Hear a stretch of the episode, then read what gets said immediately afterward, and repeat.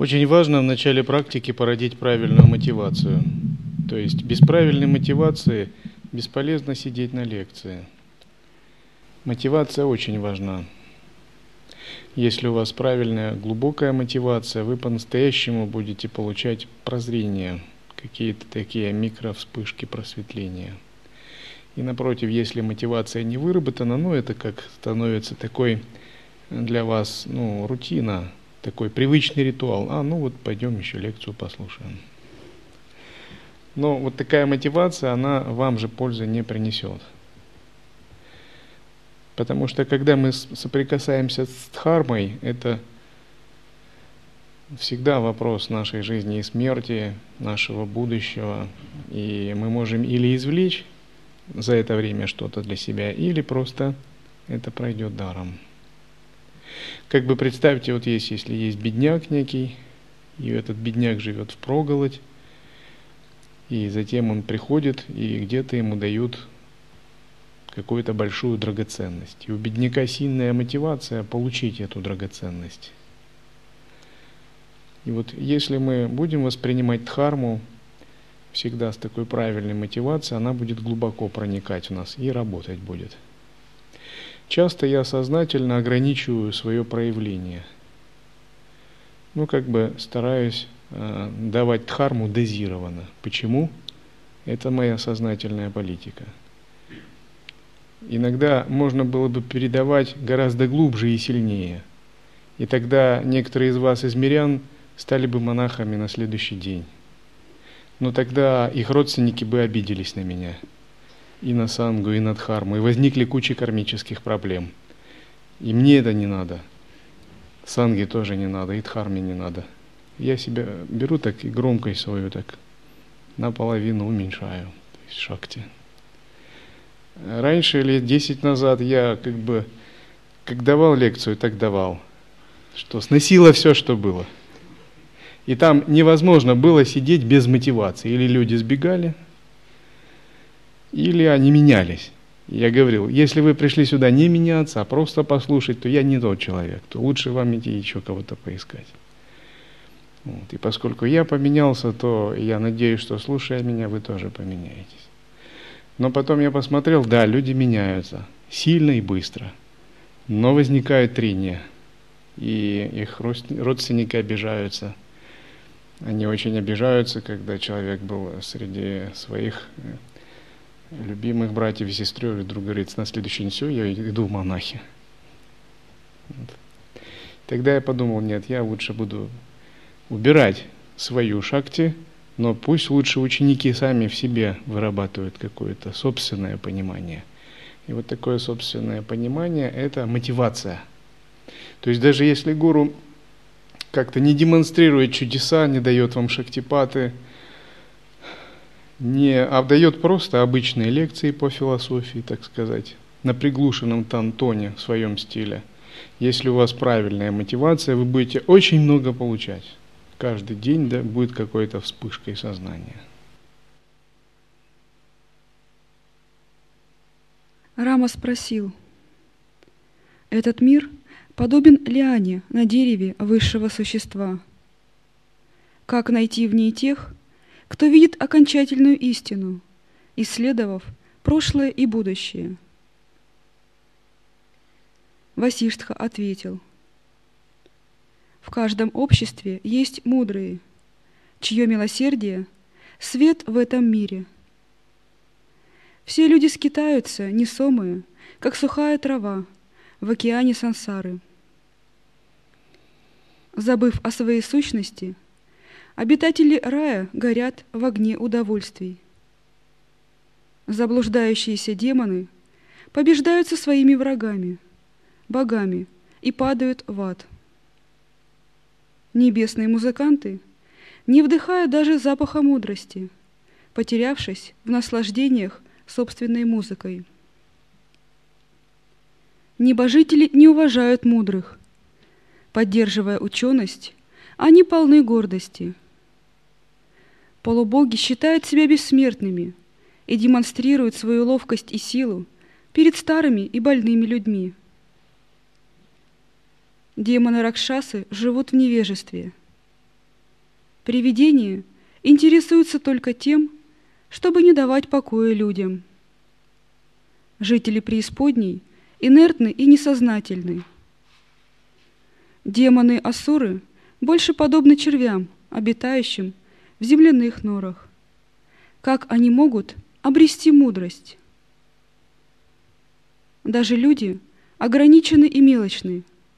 Они интересуются только мелочами жизни, проводят свое время, стремясь к дурным желаниям. Они не соприкасаются с тем, что хорошо и мудро для всех, соблазняются своими желаниями, тщеславием и сбиваются с пути порядка и мудрости.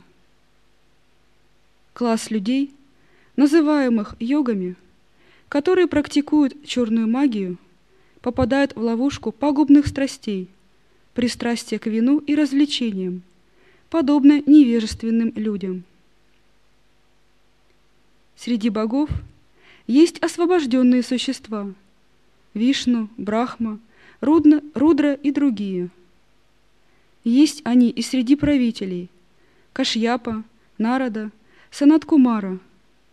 Среди демонов – Хираньякша, Бали, Прохлада. Среди ракшасов – Випхишана, Прохастха, Индраджит. Среди нагов – Такшака и другие – Освобожденные есть и в других пространствах. Даже среди людей они тоже есть, но исключительно редки. Существуют миллионы существ, но освобожденных очень мало.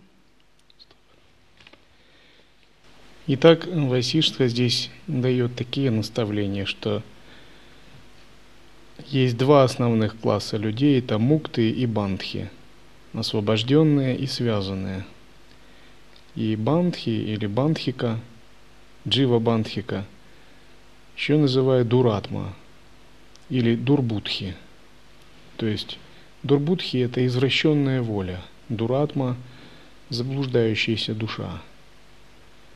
Это такая душа, которая, забыв свою сущность, мыслит категориями «я есть тело», сиюминутными делами – которая не понимает закона кармы, того, что за причинами идут следствия, не понимает временного положения вещей. Это та, которая поглощена сиюминутным состоянием и стремится к сиюминутным удовольствиям.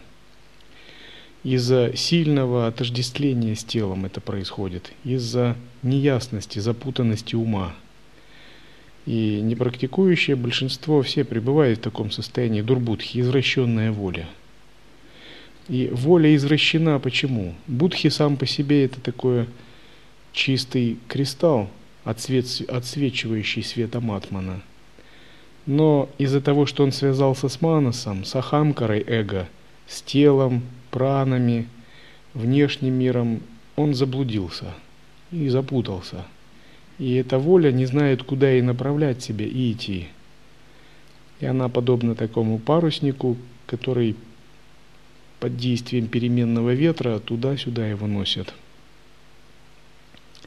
И Васиштха говорит, что освобожденных душ на самом деле мало, а очень много живых существ в сансаре состоит из неосвобожденных душ, и каждый из них в меру своего развития имеет дурбудхи, вот такую извращенную волю.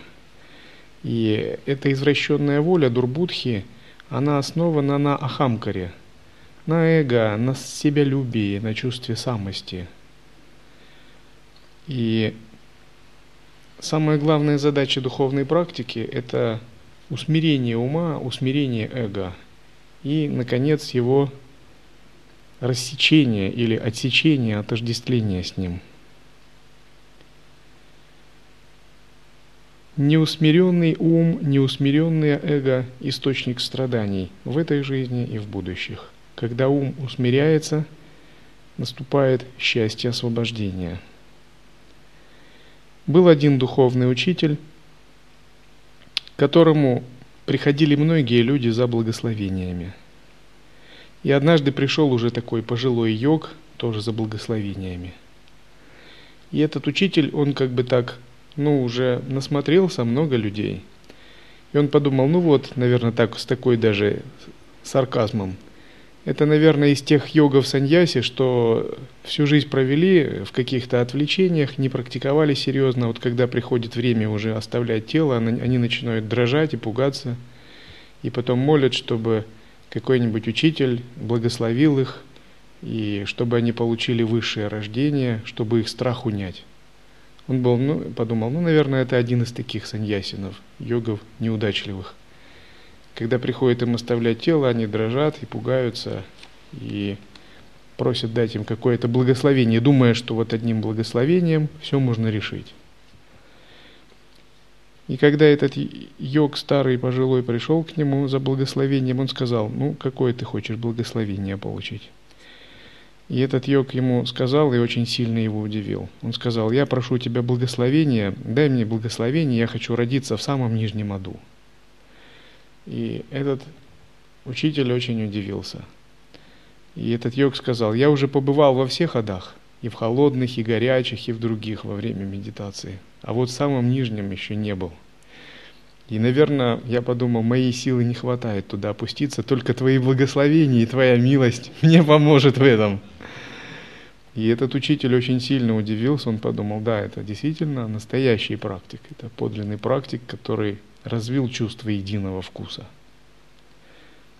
И он подумал, очевидно, это действительно йог, который усмирил свой ум, для которого и самый нижний ад покажется гневной мандалой, а он станет там божеством играющим.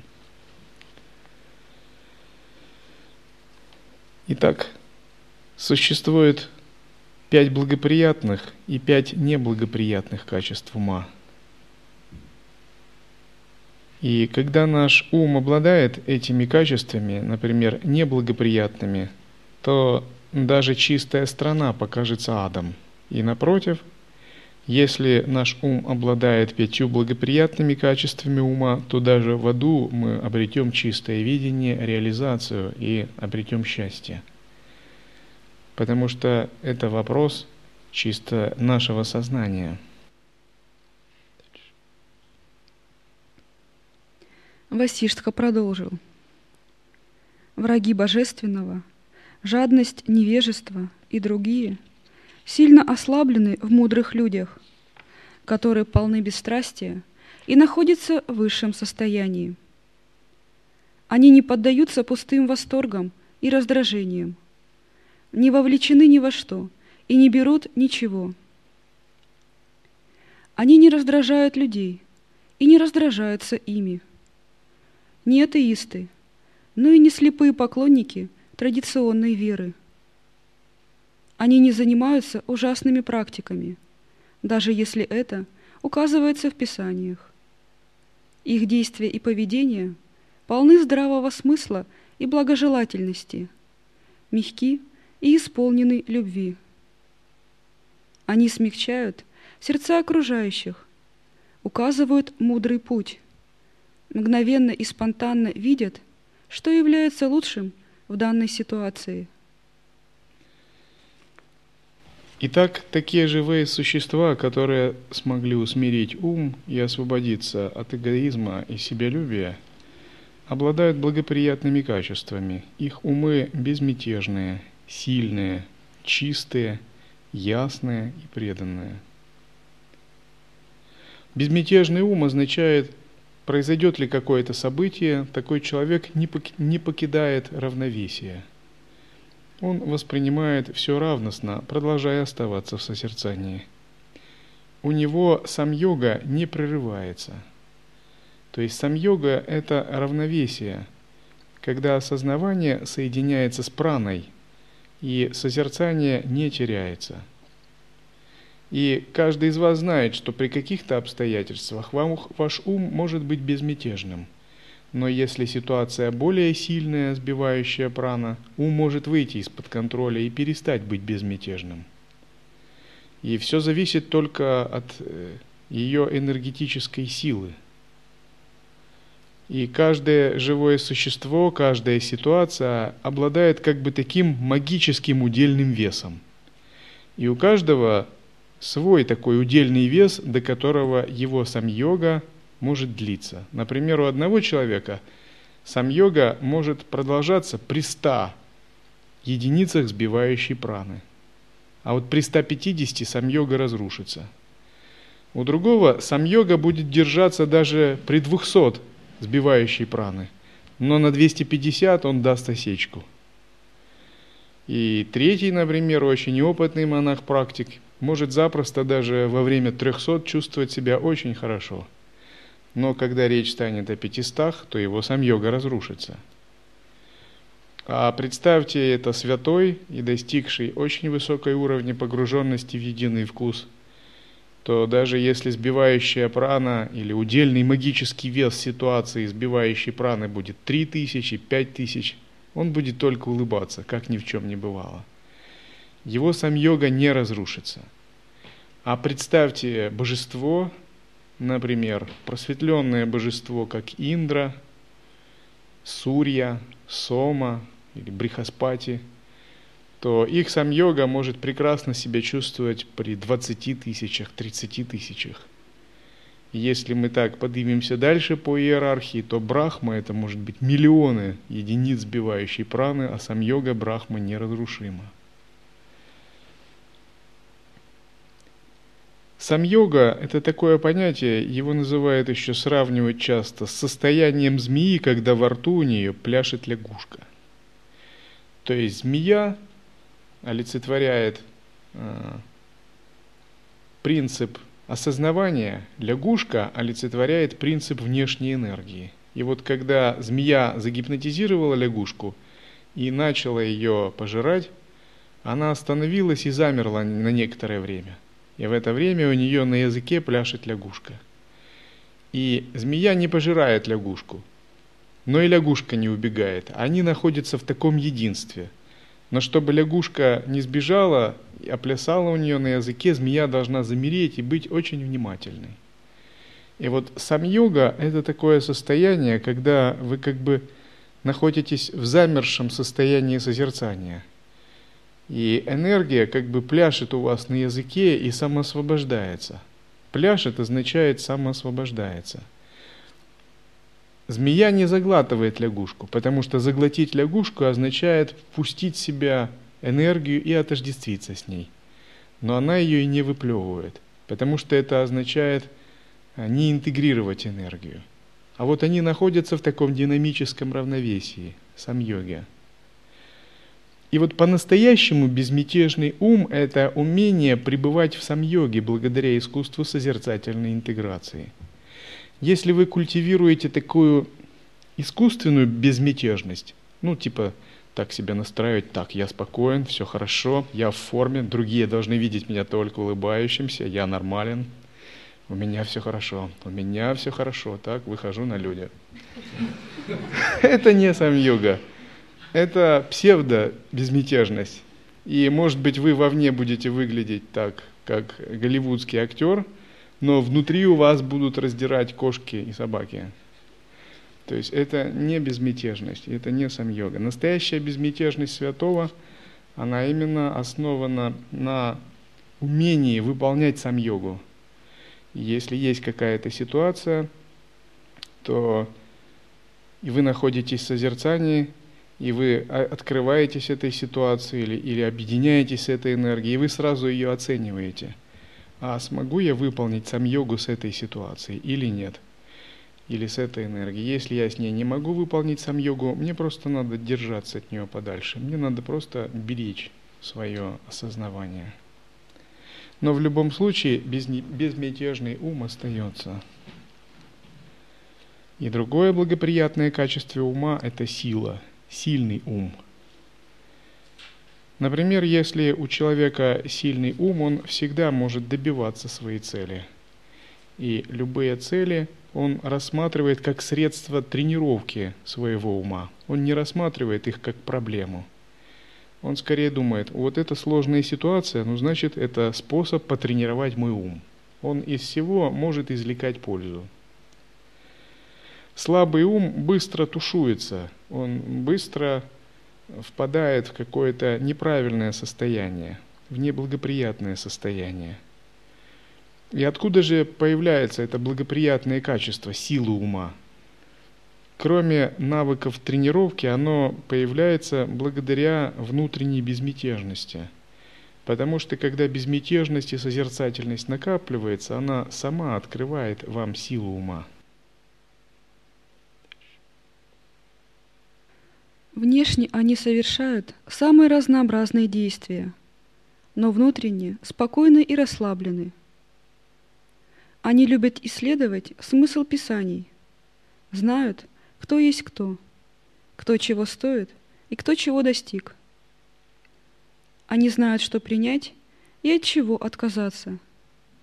Их действия соответствуют ситуации.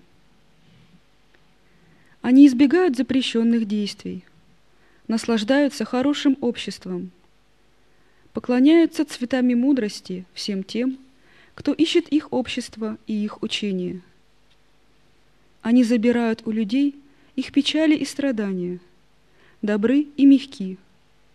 Но когда правители страны становятся неправедными и жестокими, они стряхивают их, как землетрясение трясет гору. Был один царь по имени Вену.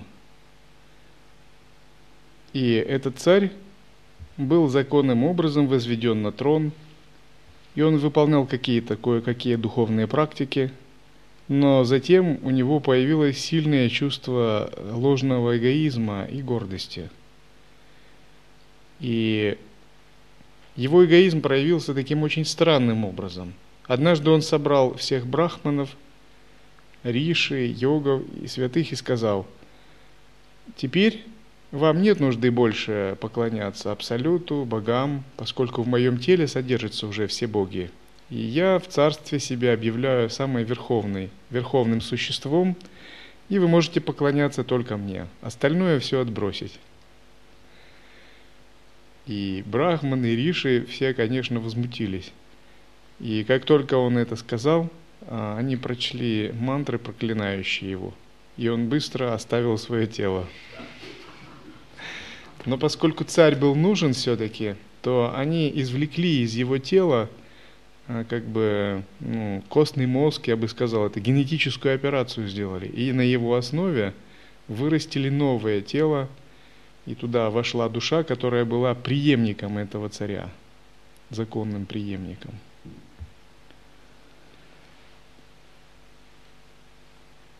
Итак, благоприятные качества ума – безмятежный, сильный, чистый, ясный и преданный.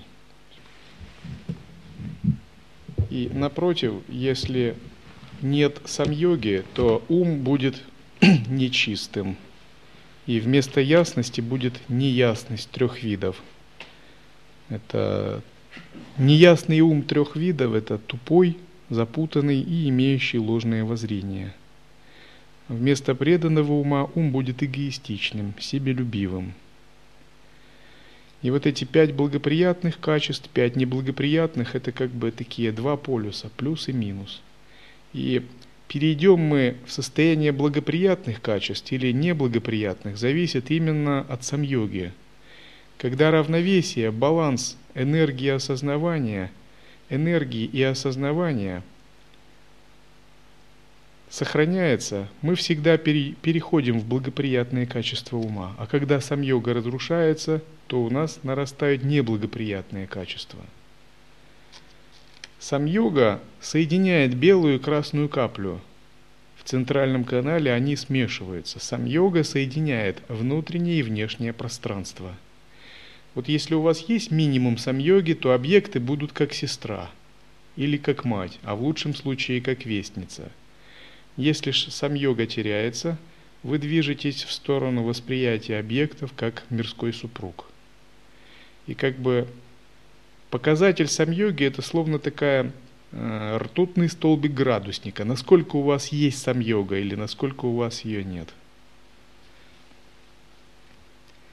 Когда вы практикуете шамхави мудру, у вас устанавливается некий баланс, равновесие между внутренним и внешним – и ваша задача это, чтобы этот баланс увеличивался, не терялся, а наоборот накапливался в сторону э, улучшения. Тогда благоприятные качества ума будут развиваться естественно.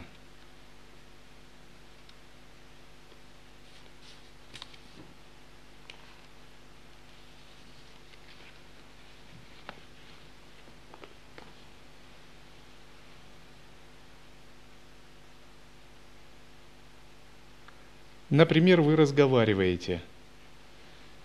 Если вы хорошо объединяетесь и с разговором проявляется сам йога, разговор будет благоприятен для вас.